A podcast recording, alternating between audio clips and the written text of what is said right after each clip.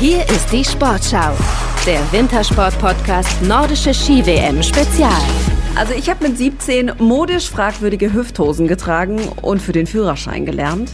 Und Nathalie Armbruster, die hat sich mit 17 eine Silbermedaille bei einer WM geholt. Oh, es, es fühlt sich einfach nur unfassbar genial an. Ich, ich, ich habe wirklich noch nicht die richtigen Worte dafür. Das ist gerade emotional so viel. Ich freue mich einfach nur unfassbar. So unfassbar, dass sie sich nach dem Zieleinlauf erstmal um alle anderen gekümmert hat. Nathalie Armbruster hat sich in den Schnee gehockt und die komplett erschöpfte Konkurrenz getröstet und dann irgendwann erst realisiert, dass sie gerade Geschichte geschrieben hat. Sie ist nämlich die erste deutsche nordische Kombiniererin, die eine WM-Medaille geholt hat.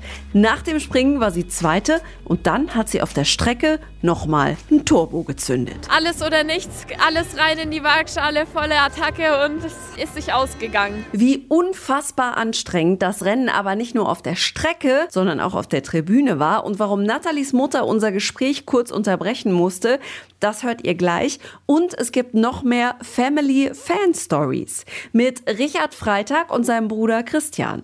Die beiden haben nämlich verraten, was Schwester Selina so stark macht und wer in der Familie Freitag die besten Nerven hat. Das ist der Sportschau Wintersport Podcast Nordische Ski WM Spezial. Ich bin Ann-Kathrin Rose und gehe genau so in dieser Folge. Mit einem großen Lächeln und ganz viel Freude und ganz viel ja, positiver Energie. So nämlich. Und die gab es nicht nur bei Nathalie Armbruster und ihrer Silbermedaille, sondern auch bei ihrer Familie. Mama Susanne und Papa Hans, die sind extra aus dem Schwarzwald angereist und haben auf der riesigen Tribüne hier in Planitzer mitgefiebert. Mit Kamera und Handy in der Hand und als ihre Tochter dann als zweite über die Ziellinie gegangen ist, da hatte Mama Susanne ruckzuck über 300 Nachrichten auf dem Handy.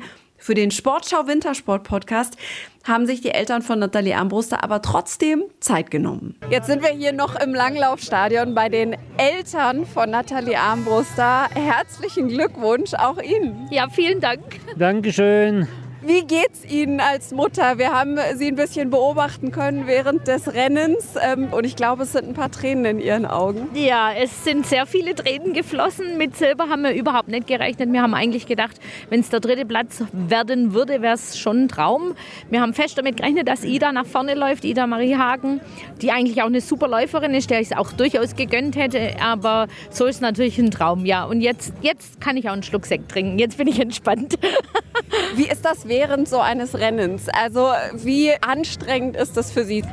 Ähm, es ist unheimlich anstrengend für mich. Also schon Springen ist für mich noch viel, viel anstrengender, weil das einfach nur so eine Momentaufnahme ist. Beim Laufen weiß ich, sie kann es gut, aber es ist so emotional, so anstrengend und man möchte auch am liebsten mit gar niemand reden. Man möchte, man, man guckt, ja, man, man, man, wünscht sich nur, dass die Zeit schnell läuft und man dann weiß, das Ergebnis weiß. Es ist sehr anstrengend. Ich finde es sehr anstrengend, ja.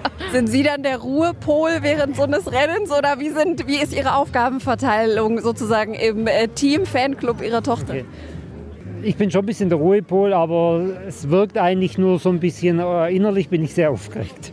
Also ziemlich aufgeregt. Aber beim Springen bin ich noch mehr aufgeregt wie beim Laufen, weil da kann ich es besser abschätzen. Jetzt beim Springen wie äh, meine Frau schon gesagt hat, ist Zehntelsekunde entscheidet über, über einen schlechten Sprung, guten Sprung, mittleren Sprung. Und da ist man dann schon immer sehr emotional dabei. Aber jetzt beim Laufen kann man das so ein bisschen abschätzen. Erste Runde, ja, liegt gut.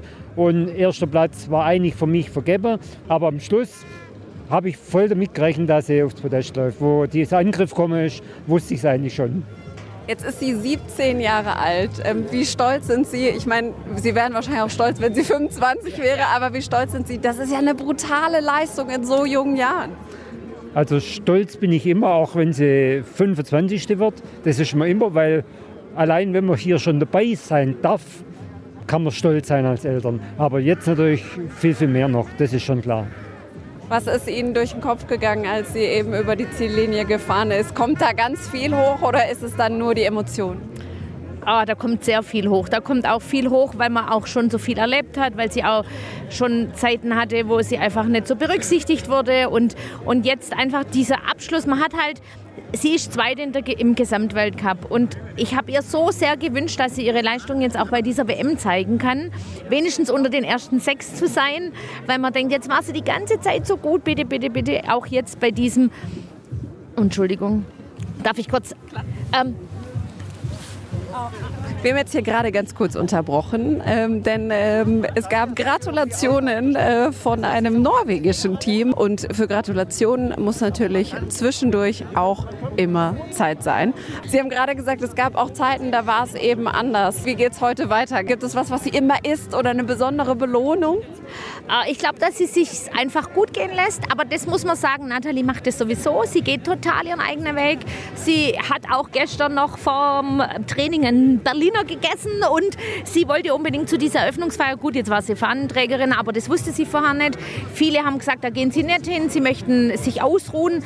Und Nathalie liebt ihr Leben, genießt ihr Leben und ich glaube schon ein bisschen das Geheimnis des Ganzen, ja. Das Geheimnis ist aber auch der unglaubliche Support von der Familie. Und der ist für Nathalie Armbruster mega wichtig. Das bedeutet mir wirklich ganz, ganz, ganz viel. Ohne meine Familie wäre ich niemals da, wo ich jetzt bin. Und sie unterstützen mich einfach immer, halten mir immer den Rücken frei. Und es ist einfach total cool, wenn man da Stimmen an der Strecke hört, die man kennt. Ja, und vielleicht hat sie da auch die Stimme von Katharina Althaus erkannt. Die Weltmeisterin hat nämlich zusammen mit dem Team der Skispringerinnen die Daumen gedrückt. Was die Nathalie hier heute geleistet hat, ähm, war einfach Wahnsinn und wir haben alle mitgefiebert und freuen, also ich freue mich riesig für sie, dass sie das halt so souverän ähm, gemacht hat. Wie schwierig ist das mit 17 Jahren? Ähm, sie kennen zumindest die Situation auf der Schanze, da war sie auch extrem ja, cool irgendwie. Wie schwer ist das in so jungen Jahren, das zusammenzuhalten? Ja, ich glaube, ähm, es ist schon schwer. Ich weiß es von mir. Ich war damals immer so nervös, dass äh, ich meine Sprünge nie so abrufen konnte. Ich bin jetzt auch noch nervös, aber es ist natürlich was anderes, wenn man das schon ein paar Mal mitgemacht hat. Aber sie hat es sehr, sehr cool gemacht, ist schon cool geblieben, hat einen super Sprung gezeigt und hier jetzt wahnsinniges Rennen auf, auf die Beine gestellt und ja, mega cool. Sie waren hier mit dem ganzen Team, Sie waren lautstark. Warum glauben Sie, ist es so wichtig, dass sich auch die Sportlerinnen und Sportler untereinander unterstützen? Ja, ich finde, es muss einfach. Also, wenn man die anderen Sportler auch sieht, das ganze Jahr, was sie trainieren, ähm, wie die auch alles reinlegen. Und wir sind ein Team, wir gehören alle zusammen und da fiebert man natürlich mit und ähm, ja, jubelt miteinander. Was für ein toller Support und wie wichtig der ist und auch der Teamgedanke, das hat auch Peter Schlickenrieder gestern nochmal betont. Der Bundestrainer Langlauf, der hat sich nämlich mit Friedrich Moch gefreut, der ist Siebter geworden im Skiathlon und wenn es nach Schlickenrieder geht, dann kann es für Friedrich Moch noch viel weiter nach oben gehen. Friedrich Moch hat das Zeug, wirklich äh, Weltmeister und Olympiasieger zu werden. Das muss man einfach so sagen. Da muss immer viel zusammenpassen, gehört viel Umfeld dazu, weil nur wenn du so eine Mannschaft um dich herum hast, die dich auch tagtäglich pushen, ähm, dann geht was vorwärts. Ja, und Familien sind ja im Bestfall auch sowas wie ein sehr, sehr starkes Team. Und genau so eins ist heute zu Gast bei mir im Sportshow Wintersport Podcast.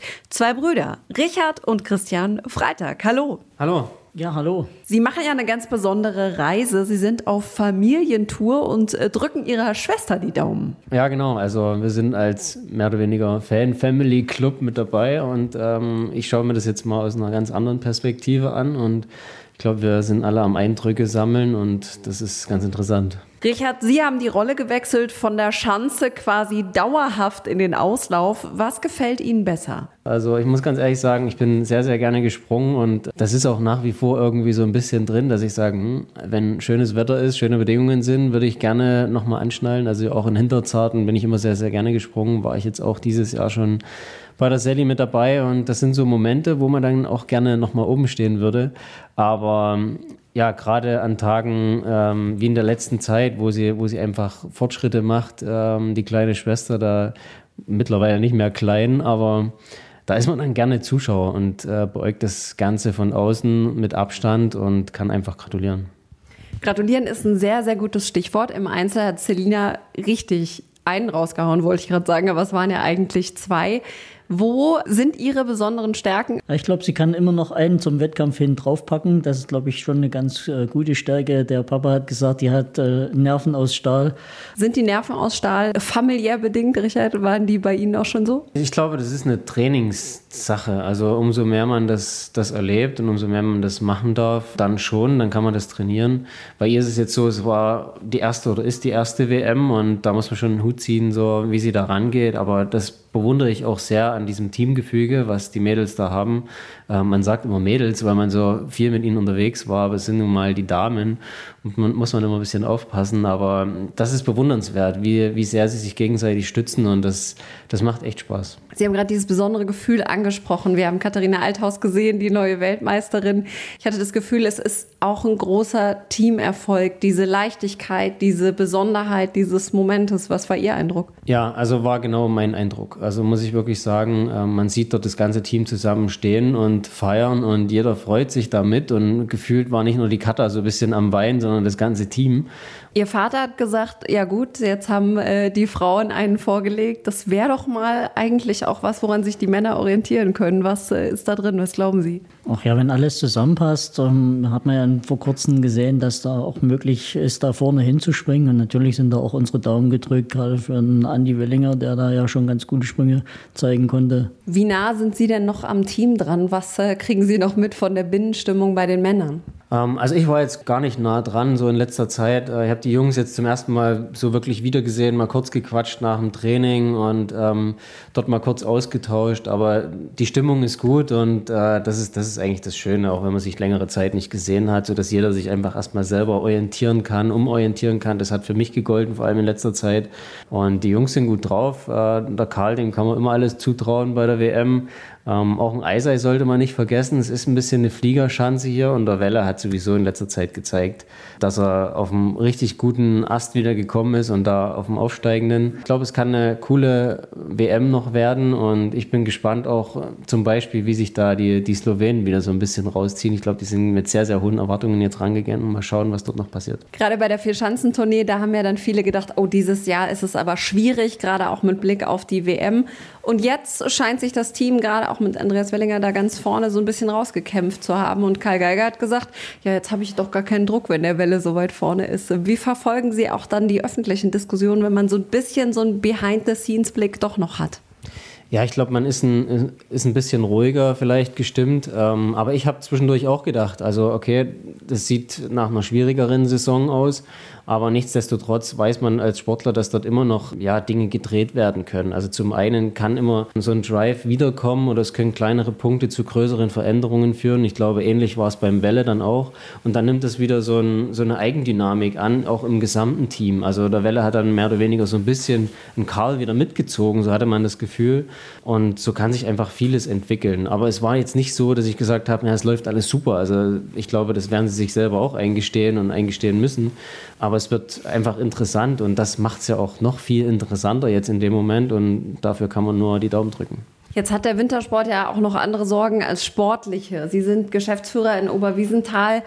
Jetzt ist Klimawandel ein Thema, was auch hier greifbar ist. Es war sehr mild in den vergangenen Tagen. Mit welchem Blick sind Sie auch hier in Planitza unterwegs? Ja, man hält natürlich die Augen offen, was machen so die Konkurrenten, wenn man das überhaupt so nennen kann. Aber ich glaube, es ist ganz, ganz wichtig, da für die Zukunft immer noch äh, die Fahne des Wintersports hochleben zu lassen, den Kopf nicht in den Sand zu stecken oder in den Schnee, den Blick offen zu halten, damit man äh, zukunftsorientiert und nachhaltig ähm, im Sport äh, arbeitet, ähm, damit der Nachwuchs äh, perfekte Bedingungen äh, hat, um sich weiterentwickeln zu können. Das ist eigentlich das Wichtigste. Ich habe äh, viele, die mir gesagt haben. Es gab schon Winter, wo man im Oberwiesental die Gäste nach Hause geschickt hat in den Winterferien, weil einfach gar nichts mehr ging an äh, Wintersport.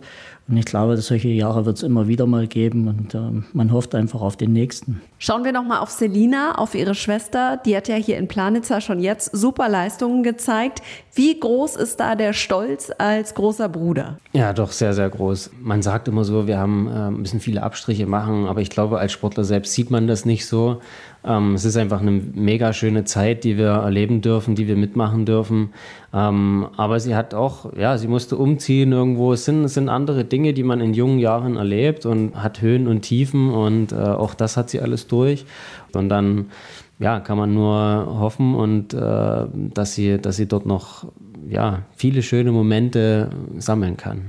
Was wünschen Sie ihr, beziehungsweise was ist Ihr Medaillentipp für die kommenden Tage? Ich sage Gold im Mixed. Im Team muss man auch ehrlich sagen, für die Damen, da ist auch einiges möglich. Und die Superfans, Familie Freitag, äh, Sie sind dabei, oder? Ja, erste Reihe. Klar, wir machen Stimmung. Und das direkt heute wieder. Bei den Skispringerinnen steht der Teamwettbewerb an und mein Kollege Thorsten vom Wege, den habe ich mal gefragt, was sonst noch so geht an diesem WM-Tag. Oder eben läuft. Wenn es richtig rund läuft und bei dieser WM lief es aus deutscher Sicht ja bisher rund, dann kann es wieder Medaillen geben. Am meisten funzen muss es allerdings bei den Langläuferinnen, speziell bei Katharina Hennig aus Oberwiesenthal. Die startet mit dem Skiathlon in ihrer WM. Der Skiathlon hieß auch schon mal Doppelverfolger oder Pursuit oder in Deutschland nach dem Vornamen seines geistigen Vaters Georg Zipfel Schorschathlon und wurde in seinen Anfängen an zwei Tagen ausgetragen. Erst klassisch und dann 24 Stunden später mit dem Abstand entsprechend der Vorleistungen in der freien Technik. Dann setzte sich der Skiwechsel während des Wettkampfs durch und seither geht's hopp hopp in einem Zug durch die Loipen.